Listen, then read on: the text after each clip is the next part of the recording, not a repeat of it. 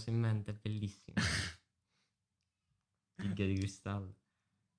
Eh, me- metti in pausa, non so che fai, che No, vabbè, puoi dai. fare. E... Che ti giuro, c'avevo una cosa in testa. e- Cioè, mentre parlavi ci, ci pensavo e poi puff, appena finito.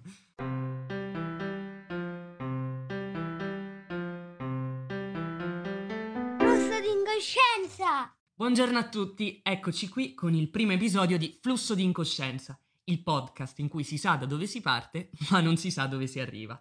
Oggi partiremo dal romanzo La solitudine dei numeri primi, dello scrittore e fisico italiano Paolo Giordano. Ma come disse un grande filosofo contemporaneo italiano, io lo so, io lo so che non sono solo anche quando sono solo. E appunto oggi c'è qui con me Dario. Ciao a tutti ragazzi. Dario, ci vuoi dire qualcosa su di te? Sì, io sono uno studente di primo anno de- di ingegneria industriale, però eh, diciamo che la mia grande passione è la letteratura, l'arte, la, cine- la cinematografia, insomma, eh, tutte cose che hanno poco a che fare con l'ingegneria. Bene, perché Dario? Perché l'interesse per questo libro nasce un po' contemporaneamente. Dario, ne vuoi parlare un po' tu? Sì, allora, eh, noi abbiamo partecipato al liceo al- a un concorso in cui, eh, dato un incipit eh, scritto da un, da un autore, dovevamo completare la storia. E questo incipit era stato scritto proprio dal buon Paolo Giordano e da allora diciamo che è nato un amore incredibile nei confronti di questo autore. Dario, allora che ne dici di farci un breve riassunto dell'opera? Sì, allora la solitudine dei numeri primi è la storia di due ragazzi, Alice e Mattia, eh, che eh, vivono fondamentalmente eh, esperienze traumatiche sin dall'infanzia e una volta incontratisi nel- nell'età adolescenziale, ehm, in qualche modo eh, continuano a intrecciarsi, però non riescono mai del tutto a, a unirsi. Eh, hanno sicuramente uno bisogno dell'altra e- ed è incredibile come eh, loro affrontino ehm, i loro diversi traumi eh, in maniera completamente diversa, ehm, chi con eh, l'autolesionismo e chi con eh, l'anoressia. E, e tutte queste esperienze eh, avranno un peso incredibile nel- nell'età adulta in cui ehm, di fatto non, non riescono a superare eh, le loro esperienze passate. Bene, appunto, numeri primi. Ma che cosa sono questi numeri primi? I numeri primi sono quei numeri che si possono dividere solo per uno e per se stessi. Ora, la domanda che ti voglio fare è, secondo te è possibile paragonare que- questi numeri primi appunto a delle persone? Ci sono quindi delle persone che possono essere considerate numeri primi? Per come è inteso da Paolo Giordano, credo proprio di sì. Eh, lui, eh, parlando di solitudine di numeri primi, si riferisce in particolar modo al fatto che eh, sono sì divisibili per uno e per se stessi, eh, però talvolta eh, sono quasi accompagnati eh, da dei numeri primi gemelli, sono separati da un, da un numero, quindi quasi si toccano, ma c'è qualcosa che impedisce la loro effettiva unione. Io credo che eh, nella vita sicuramente eh, ci siano persone ehm, sole da questo punto di vista e che magari riescono a trovare qualcuno che eh, riesce eh, quasi ad alleviare il loro dolore. Eppure manca qualcosa. Eh, quel qualcosa io credo risieda mh, proprio nella- nell'esperienza di quei singoli eh, qualcosa che chiaramente esula dal, eh, dalla, dalla nostra possibilità di parlarne in, in generale, eh, varia di caso in caso. Però io ritengo fortemente che eh, Paolo Giordano mh, faccia un'analisi abbastanza lucida. Tu pensi di essere un numero primo? Non credo di essere un numero primo, credo di essere una potenza di tre. E a parte gli scherzi, no, no. eh, questa, questa battuta è, è, dovuta al buon Pier Giorgio Di Freddi che mh, mm, parla delle, delle, famiglie dei numeri in maniera eh, assurda. Comunque, eh, no, non credo di essere un numero primo. Eh, sicuramente sono divisibile per me, eh, per me stesso e per uno, come tutti i numeri. Eh, però eh, credo che di, di, riuscire a trovare qualcuno per cui possa essere diviso eh, senza, eh, senza subire troppi traumi nei, eh, diciamo, per, no, poi non entriamo nel campo dei numeri complessi, ecco, rimaniamo nel campo dei numeri naturali, poi quello è, è tutto un discorso molto più complesso per l'appunto. Ti faccio questa domanda perché io invece ho scoperto di essere un numero primo. Te l'avevo già accennato sì, sì, qualche ricordo. settimana fa, che appunto la mia data di nascita è un numero primo, perché 12 milioni 72.001 è un numero primo. E da lì è nata questa mia riflessione, ma io sono o non sono un numero primo? E secondo me si è numeri primi in maniera diversa. Diciamo che Paolo Giordano ci dà una visione di due numeri primi gemelli molto simili fra di loro, però divisi appunto da un filo sottile.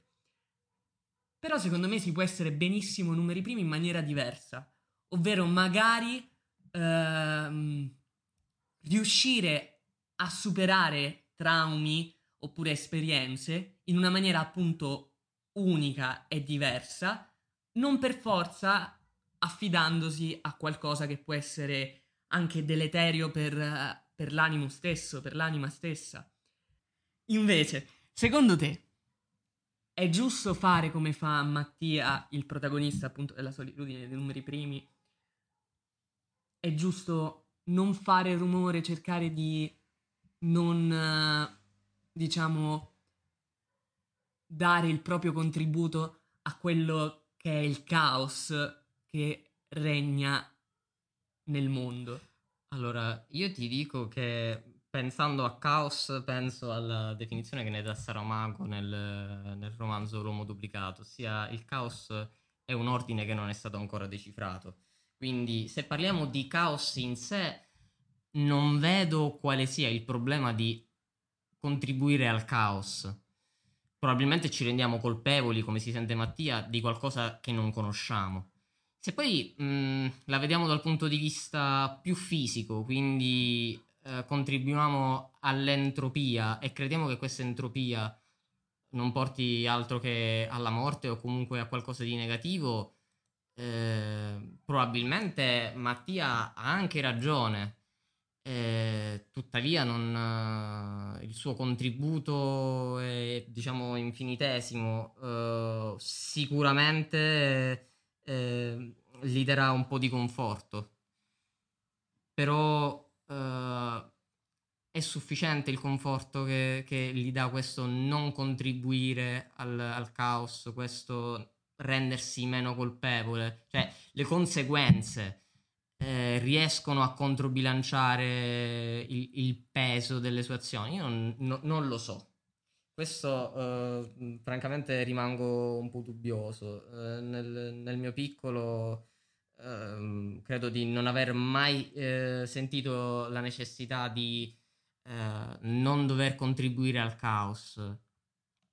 Ma non tanto per sentirmi meno colpevole, tanto per il fatto che eh, volessi in qualche modo curare me stesso e non interessarmi eh, del, degli eventi esterni che potessero in qualche modo ferire me stesso. Sicuramente Mattia cerca di non, di non ferirsi chiudendosi al mondo. Eh, però il, eh, questo contributo al rallentare l'entropia eh, lo vedo molto debole. Sono perfettamente d'accordo con te. Tu parlavi appunto di peso delle conseguenze, che è un concetto che molte volte viene ripreso all'interno del libro. Secondo te è giusto condividere il proprio peso oppure cercare di portare da sé quello che è il macigno che viene generato dalle proprie azioni oppure dai rimorsi per le cose che non facciamo che avremmo voluto fare ma che alla fine non facciamo? Guarda, personalmente credo che l'importante sia non attribuire il proprio peso in maniera esclusiva ad altri. Cioè, è giusto magari trovare qualcuno che ti aiuti a portare questa croce. Eh, sicuramente eh, c'è chi vorrà in qualche modo redimersi, eh, quindi cercare di, come Mattia di fatto, eh, di eh, portare questa sua colpa senza mollarla neanche per un attimo. C'è invece eh, Alice che, che, che, cerca in tutti i modi di esserci, di essere presente. Eh, anche qui vediamo un, un, rapporto nei confronti della vita e della colpa eh, diversa. Mattia è fondamentalmente un inetto nel, nel senso sveviano del termine. Secondo me non è in grado uh, di vivere la vita e ha bisogno di Alice per quanto mh, no, non lo voglia ammettere. Nei fatti lo dimostra, però è, è restio comunque a questo contatto con, con Alice. Quindi eh, io dico che per gente come Mattia sicuramente sarebbe utile eh, permettere a qualcuno di sollevare la, questa croce, questo peso assieme a loro. Allora, eh, secondo me però quello che fa Alice, come avevi detto tu prima e ora accennavi, Alice fa sempre il primo passo e quella che in qualche modo dà l'energia a Mattia. Sì. Però è anche vero che mentre Mattia non riesce a fare né il primo né l'ultimo passo, Alice fa il primo passo ma non riesce mai ad arrivare alla fine, nonostante conosca Mattia. Secondo te è quindi possibile considerare pure lei un'inetta? Beh, sarà anche lei un'inetta, però eh, diciamo direi che è meno inetta di, per certi versi di, di Mattia. È vero che eh, lei fa il primo passo, ma non è in grado di compiere l'ultimo, quello finale. Eh, probabilmente è mm, in qualche modo eh, invitata a non farlo dal comportamento stesso di Mattia. Eh, lei è convinta in qualche modo di riuscire non tanto a cambiarlo, quanto di innescarlo alla vita. Eh, lei ci riesce, cioè no, no, scusa, lei non ci riesce, lei ci prova, eh, ci tenta ehm, in maniera, diciamo, eh, con, con, con, esiti negativi. Eh, sì, direi che anche lei è un'inetta comunque, perché non, non riesce ad accettare magari un semifallimento come quello di Mattia, come il suo progetto su Mattia di riuscire a innescarlo alla vita. Quindi questo probabilmente fa anche di lei un'inetta, in, in senso un po' diverso, però eh, credo che entrambi siano eh, per forza di cose, malgrado loro, eh, malgrado la loro volontà, eh, degli inabili. Però sai, secondo me Mattia, a differenza di Alice, sa benissimo cosa vuole, sa anche di non poter fare, di non riuscire a fare nulla per ottenere quello che vuole, però non si illude mai. Mentre Alice in qualche modo si, inven- si inventa anche delle scuse che dice a se stessa. Fondamentalmente anche tutta la parte finale quando pensa appunto di aver rivisto Michela poi solo dopo, solo dopo una riflessione, lei, diciamo, si accorge che magari ha fatto tutto questo semplicemente perché aveva bisogno di Mattia.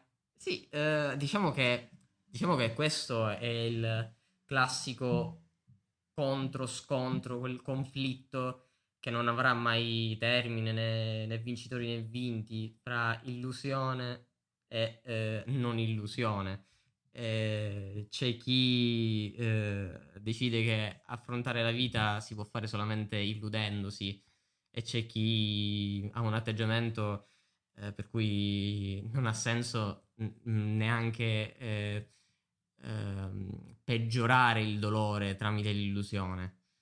Eh, diciamo che è il suo modo di affrontare la vita. Ma diciamo che secondo me non, secondo il mio personalissimo parere, sì. non è solo un'illusione da parte di Alice, è più inetta di Mattia, secondo me, perché si illude e si accontenta. E questo lo vediamo nel rapporto con Fabio, nel rapporto con uh, Viola anche un po'. Nel rapporto con Fabio soprattutto perché lei dice chiaramente di non amarlo, però sa benissimo che il suo amore, l'amore di Fabio, può bastare per entrambi. Questo ci riporta probabilmente al fatto che sia inetta, no? Che magari ti illudi ma ti accontenti. Eh, magari per certi versi, anche da questo punto di vista, è inetta. Però sai, eh, magari eh, riesce a crearsi una realtà in cui le va bene così. Eh, e quel va bene così non è un qualcosa di sufficiente, è semplicemente qualcosa, quello che voleva. Magari nella sua mente è quello che vuole. Si accontenta nella realtà vera, ma eh, nel, nel suo immaginario probabilmente ha raggiunto in qualche modo un suo obiettivo. Mm. Rimanendo sempre sul rapporto quindi tra Alice e Mattia, per te il loro è amore? Ma allora, ehm, chiaramente dobbiamo eh, decidere subito di che amore parliamo. Eh, sicuramente c'è amore una forma di amore c'è. Eh, non possiamo parlare di un amore di coppia, eh, però un amore eh, ampio, un, un, essere pronti per l'altro eh, c'è, non, non, non, si può negare, eh, c'è sicuramente l'attrazione che non è tanto un'attrazione fisica quanto un'attraz- un'attrazione delle anime. Eh, quindi io credo che sia giusto parlare di amore, eh, però con, con, l'idea chiara che non si tratta di un amore sdolcinato assolutamente, eh, né di un amore di coppia. Secondo me, oltre ad essere una necessità e un bisogno, è più un interesse per il vuoto che l'altro porta dentro. Può anche darsi, senza dubbio. Quindi secondo me è più una sorta di attrazione fatale, nel senso che in qualche modo loro sono sempre attratti dal, dal buio, dal vuoto. E nel momento in cui si incontrano, loro riconoscono il vuoto e il buio dell'altro. E per questo tendono a cercarsi. Beh, sai, eh, mentre dicevi queste parole io ho pensato a due possibili immagini. O il mezzo pieno, la mezza luce che c'è in ciascuno di loro, che va a completare, va a completarsi in un quadro raggiante, oppure i due vuoti, i, i due semivuoti, i due bui che vanno a completare qualcosa di negativo. Cioè, ehm, io credo che ehm, alla fine del libro alla fine di questa storia, uh, loro probabilmente riempiono uh, il, la loro vita di, di, vuoto per certi aspetti. L, l, l, quel, il pieno, la luce, probabilmente forse ne, nell'età adolescenziale in cui magari c'è più speranza. Eh, nell'età adulta, eh, in particolare Mattia, è ancora più, più rassegnato. E secondo te questa attrazione per il vuoto. È qualcosa che, secondo me, è qualcosa che accomuna tutti, ok? okay sì. anche, anche noi, secondo me, siamo attratti da quello che è il vuoto, da quello che è il buio, da quella che è anche la morte, perché diciamo che nella loro vita si respira la morte. Nella vita di Alice e Mattia si respira costantemente la morte. E non so se questo posso chiamarlo amore, perché è qualcosa che secondo me proviamo tutti, un istinto naturale, avvicinarci a questo buio, a questa morte, perché vogliamo scoprire e comprendere. Per questo non, non mi sento di poterlo chiamare amore. Non, non credo che di, di, diciamo di uh, poter giudicare in maniera negativa tuo, questa tua idea per il semplice fatto che credo che posso, che nessuno possa dirla con certezza. Sì, questo è chiaro. Ehm, io lo vedo come, come, un amore, sicuramente per certi aspetti malato, ehm, non morboso ma malato. Eh, spero che la, la differenza eh, sia chiara. Uh, però è chiaro che eh, ognuno eh, mette una parte di sé nella sua interpretazione del mondo. Quindi ognuno può vedere di fatto questo come un amore, come un'amicizia molto forte, lo può vedere in maniera religiosa, chi lo sa. Eh, quindi sì, diciamo che è, abbastanza, è un po' diversa dal, dalla mia idea di, questa, eh, di questo rapporto, però non, non potrò mai dire che sia sbagliata assolutamente. Io credo che ci sia un fondo di verità sicuramente in quello che, che dici. Quindi, insomma, secondo te l'amore porta il nome di chi lo porta, praticamente, di chi lo prova? Sì, possiamo dire di sì. Dai. Va bene, Dario, vuoi, non lo so, hai qualche considerazione finale sul, sul libro? Sì, allora, diciamo, il mio rapporto con questo libro nel, nel tempo è molto cambiato. Io ho iniziato l'ho letto per la prima volta quando ero eh, alle medie. E quindi dovete immaginarvi un, un ragazzino che si mh, mm, affaccia al mondo dell'adolescenza e vede questa storia come affascinante. Poi l'ho riletta durante il liceo e sicuramente ho avvertito qualcosa di più negativo. Rivedendo invece il film eh, quest'anno eh, sono stato preso da grande angoscia, quindi eh, vi dirò che eh, eh probabilmente questo, questa è una, una, caratteristica di Giordano, il saper mettere angoscia, saper raccontare eh, la disperazione nella vita. E chiaramente un, un, ragazzino di 15 anni lo potrà capire poco, un ragazzino di 20 anni un po' di più, eh, chi è in età, eh, diciamo, veramente adulta eh, lo capirà davvero. devo dire che Giordano è sicuramente bravissimo, eh, ripeto, nel, nel, raccontare la disperazione e l'angoscia della vita. Non ho letto l'ultimo libro, ho letto, ho letto diciamo, tre dei suoi quattro libri e, e devo dire che è una costante, e si, si, conferma per quanto mi riguarda un, un prospetto del, della nostra letteratura. Bene, e quindi quello che hai detto anche in risposta a chi su Instagram mi diceva che è un libro pesante. Sì, è un libro pesante, ma perché pieno di significato, appunto, e ogni volta che lo rileggi, più passa il tempo, più ti dà nuovi spunti di riflessione e ti lascia qualcosa di nuovo. Sì, assolutamente. E noi, per eh, lasciare qualcosa anche a chi ha avuto la pazienza di ascoltarci, eh, lasciamo appunto una citazione del libro che non so perché a me ha colpito particolarmente. Aspettava che da un momento all'altro Michela fiorasse alla superficie e nel frattempo si chiedeva perché certe cose stanno a galla e certe altre invece no. Dario, grazie per eh, grazie a te. avermi assecondato in questa follia, in questo flusso di incoscienza. Eh, il prossimo flusso di incoscienza sarà la prossima settimana, quindi ci vediamo la prossima settimana. Ciao! Flusso di incoscienza!